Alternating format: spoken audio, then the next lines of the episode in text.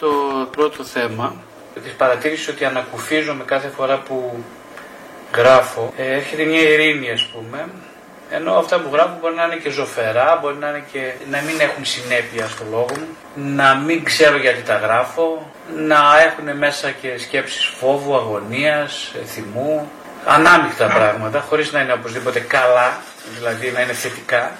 Παρ' όλα αυτά, εγώ την ώρα που τα γράφω και τα έρχομαι σε επαφή μαζί τους και τα καταθέτω στο χαρτί, αισθάνομαι ηρεμία, μια γαλήνη ας πούμε. Ναι, υπάρχει η λάθος ε, σκέψη, η λάθος πεποίθηση, η λάθος ε, ε, νοοτροπία και σε θεραπευτικούς κύκλους ότι όταν μόνο σκέφτομαι θετικά, όταν μπορώ και βάζω στην άκρη τους αρνητικούς λογισμούς και έχω μόνο θετικούς, αυτό λειτουργεί θεραπευτικά, σαν αποκλειστική συνταγή.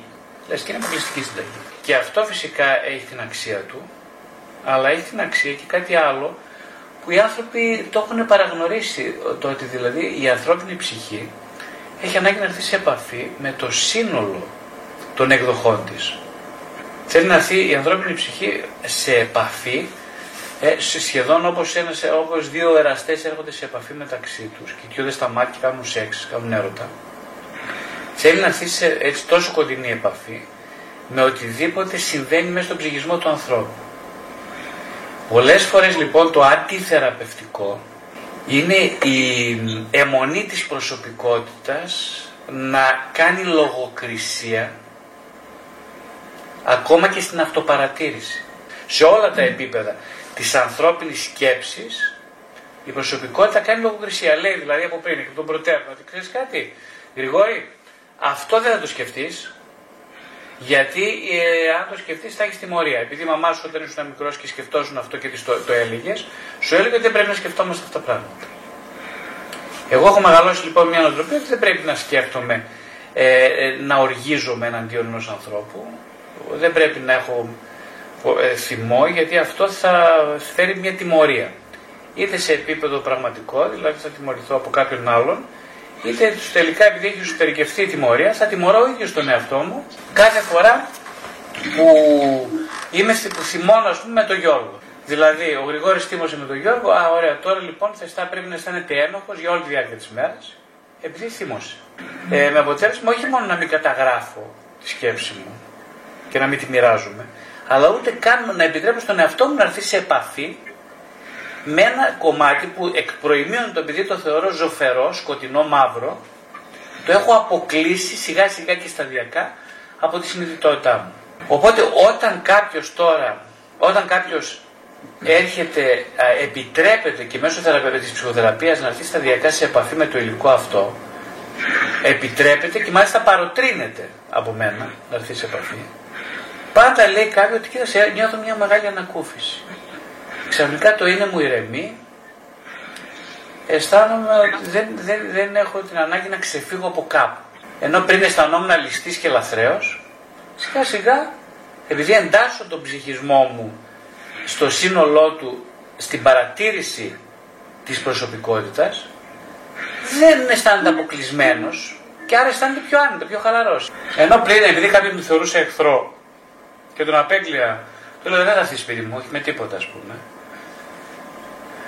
αλλά μέσα, βασιά μέσα μου είχα ενοχές, επειδή δεν μπορώ εγώ τώρα να έχω εχθρό τον αδερφό μου, την αδερφή μου και να καθίσω στο χριστουγεννιάτικο τραπέζι και να είμαι πολύ χαρούμενος.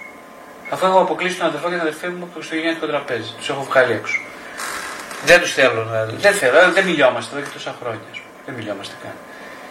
Και κάθομαι στο τραπέζι και λέω ρε παιδί μου, δεν, δεν ξέρω, δεν νιώθω χαρούμενος. Δεν νιώθω καλά. Και δεν νιώθει καλά. Όλα εντάξει, τη γαλοπούλα σου την έχεις, το μοσχάρι σου το έχεις, τις σαλάτες σου, τα κρασιά σου, τη γυναίκα σου, το παιδί σου, όλα τα έχεις. Τι γιατί δεν αισθάνεσαι χαρούμενος; Αν δεν το ονομά, δεν μπορείς να ονομάσεις ότι μου λείπει ο αδερφός μου. Δεν μπορείς να το ονομάσεις. Γιατί το έχεις αποκλείσει και αυτό από τη συνειδητότητά σου. Δηλαδή την ίδια επιθυμία σου να συνδεθείς με τον αδερφό σου, τον οποίο τον είστε εχθροί. Τώρα και το θέμα είναι ότι ξαφνικά έρχεται ένας θεραπευτής και σου λέει: Κοίταξε κάτι, θα συνομιλήσει με τον αδερφό σου. Τον παίρνεις τηλέφωνο κάθε μέρα. Μα τι να του πω, δεν έχω να του πω κάτι. Ε, θα του λες ένα γεια. Τι κάνεις, πώς είσαι. Από πέντε λεπτά θα μιλάτε. Περιανέμε και εδώ. Και κάνει, κάνει παρέα, κάνει, κάνει παρέα με τον αδερφό, κάνει παρέα, κάνει παρέα. Στο τέλος το καλεί, τον καλείς και στο χριστιανικό τραπέζι, στο πασχαλινό τραπέζι και αρχίζει και γίνεστε φίλοι. Και τότε κάθεσαι πια στο τραπέζι και λες: Δόξα τω Θεώ, είμαι πολύ πιο χαρούμενος. Τι, τι άλλαξε άραγε στη ζωή μου; Εκείνο που άλλαξε τη ζωή σου είναι ότι κάποιον τον οποίο τον είχες βγάλει εκτός οικογενειακής σφαίρας, ενώ η βαθιά επιθυμία ήταν να συνδεθεί μαζί του, τον έχεις αποκλείσει από τη ζωή σου. Τώρα που έχει αρθεί αυτός ο αποκλεισμός και είστε όλοι μαζί και πίνετε και τρώτε μαζί, εφραίνεται η καρδιά σου και χαίρεσαι. Αυτή είναι η διαφορά. Α, κατά αντιστοιχεία, κατά αναλογία λοιπόν, ακριβώς το ίδιο συμβαίνει με τον ανθρώπινο ψυχισμό.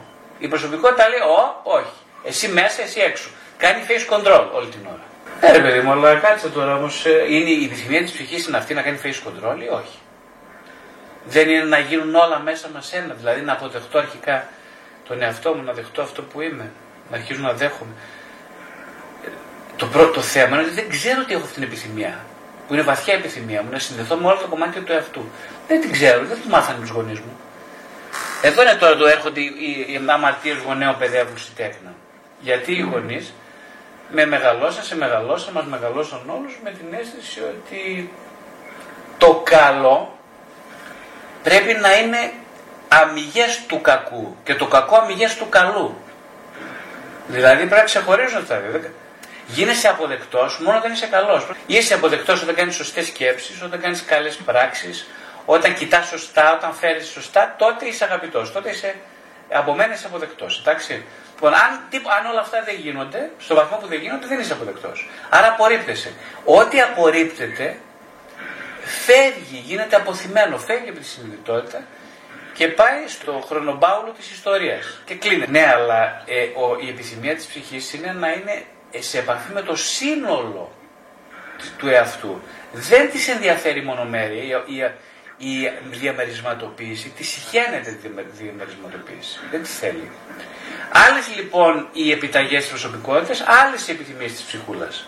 Η ψυχούλα θέλει άλλα πράγματα. Οπότε, όταν αρχίζουμε σιγά σιγά και επιτρέπουμε σταδιακά μέσω και, το, και του ημερολογίου και άλλων πραγμάτων, ε, τα όνειρα, να έρθουν τα όνειρα στο τραπέζι. Δηλαδή, προσκαλώ τα όνειρα.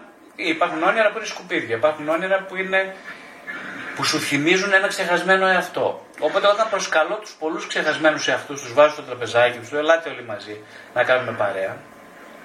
Εγώ δεν θέλω να ζήσω χωρίς εσάς. Δεν θέλω να, δεν θέλω να ζω χωρίς εσάς. Τότε έρχονται όλοι, σιγά σιγά ένα ένα. Η στρογγυλή τράπεζα αυγατίζει. Και τότε λοιπόν λες: Πω, πω, παιδί μου, νιώθω μια γαλήνη, μια ηρεμία. Αφού δεν σου λείπει κάποιος, καταρχάς το ζητούμενο είναι να μπορώ να συμπεριλάβω από αποκλεισμένους υποεαυτούς. Αυτό είναι το ζητούμενο της ψυχής. Δηλαδή να είμαι λίγο πιο ολόκληρη σου λέει, πιο ολόκληρη. Όλοι να κάνουμε παρέα, όλοι μας. Και όταν όλοι είναι αποδεκτοί, ε, τότε δεν χρειάζεται μια επιταγή από κάποιον να μου πει ξέρεις κάτι Γρηγόρη, θα πρέπει να σκέφτεσαι αυτό. Ε, τι να το σκέφτομαι. Εγώ το σκέφτομαι πια αβίαστα σκέφτομαι το καλό. Γιατί είμαι ειρηνικό, είμαι χαρούμενος, είμαι ήρεμος. Δεν χρειάζομαι τη Μαρία, τον Γιώργο, τον Κώστα να μου πούνε ξέρεις κάτι αυτό που κάνεις είναι λάθος. Πρέπει να σκέφτεσαι έτσι. Μα ένας χαρούμενος άνθρωπος το μόνο που κάνει είναι να σκέφτεται σωστά. Ένας ειρηνικός άνθρωπος δεν μπορεί να κάνει πολλά λάθη. Ε, πολύ σωστά λοιπόν, το, το πρώτο βασικό που μας μέλημα είναι να, να θρέψουμε τη βαθύτατη επιθυμία της ψυχής για ενσωμάτωση όλων των κομματιών της σε μία ενότητα. Έτσι στο βαθμό που συμβαίνει αυτό, μετά να παρατηρούμε τι συμβαίνει μέσα μας. Καθώς δηλαδή, καθώς κάνω παρέα με έναν, δύο, τρεις αποκλεισμένους ανθρώπους. Και εκείνοι αισθάνονται καλά. Γιατί σου λέει, Όχι, κάτσε κάποιος μας κάνει παρέα, ας πούμε. Και εγώ αισθάνομαι καλά. Και πια το εγώ και το εσύ πάβουν να έχουν πολύ νόημα. Δηλαδή ένας απαρτιωμένος σε αυτός πια δεν έχει, δεν έχει χρωστούμενα πολλά. Ο, αυτός που χρωστάει, χρωστάει πάντα ένα κομμάτι αποδοχής και αγάπης. Μόνο αυτό χρωστάμε, δεν χρωστάμε κάτι άλλο. Βασικά το μόνο, η μόνη μας εκκρεμότητα είναι ο αυτοαποκλεισμός. Τίποτα άλλο. Γιατί αν αποκλείσω κομμάτι του εαυτού μου, μετά αρχίζω να αποκλείω και κομμάτια του εαυτού μου προβάλλω στους άλλους. Και λέω ας πούμε, η Μαρία η γυναίκα μου δεν με δέχεται εμένα όπως είμαι. Δεν με δέχεται. Δεν, είναι κακιά. Με δυσαρεστεί. Κάτσε να αφήσω τη Μαρία για να, να βρω μια άλλη. Εκείνο που δεν έχω καταλάβει είναι ότι δική μου, το, το δικό μου κομμάτι αυτό απόρριψη το προβάλλω εγώ πάνω στη Μαρία και μπορεί να το χωρητευτεί και όλο αυτό το κομμάτι. Οπότε, αν εγώ δεν το καταλάβω αυτό, συνέχεια θα αισθάνομαι τους ανθρώπους ως εχθρούς. Γιατί είμαι πλημμυρισμένος από εσωτερικούς εχθρούς, τους οποίους δεν δέχομαι να τους συναντήσω.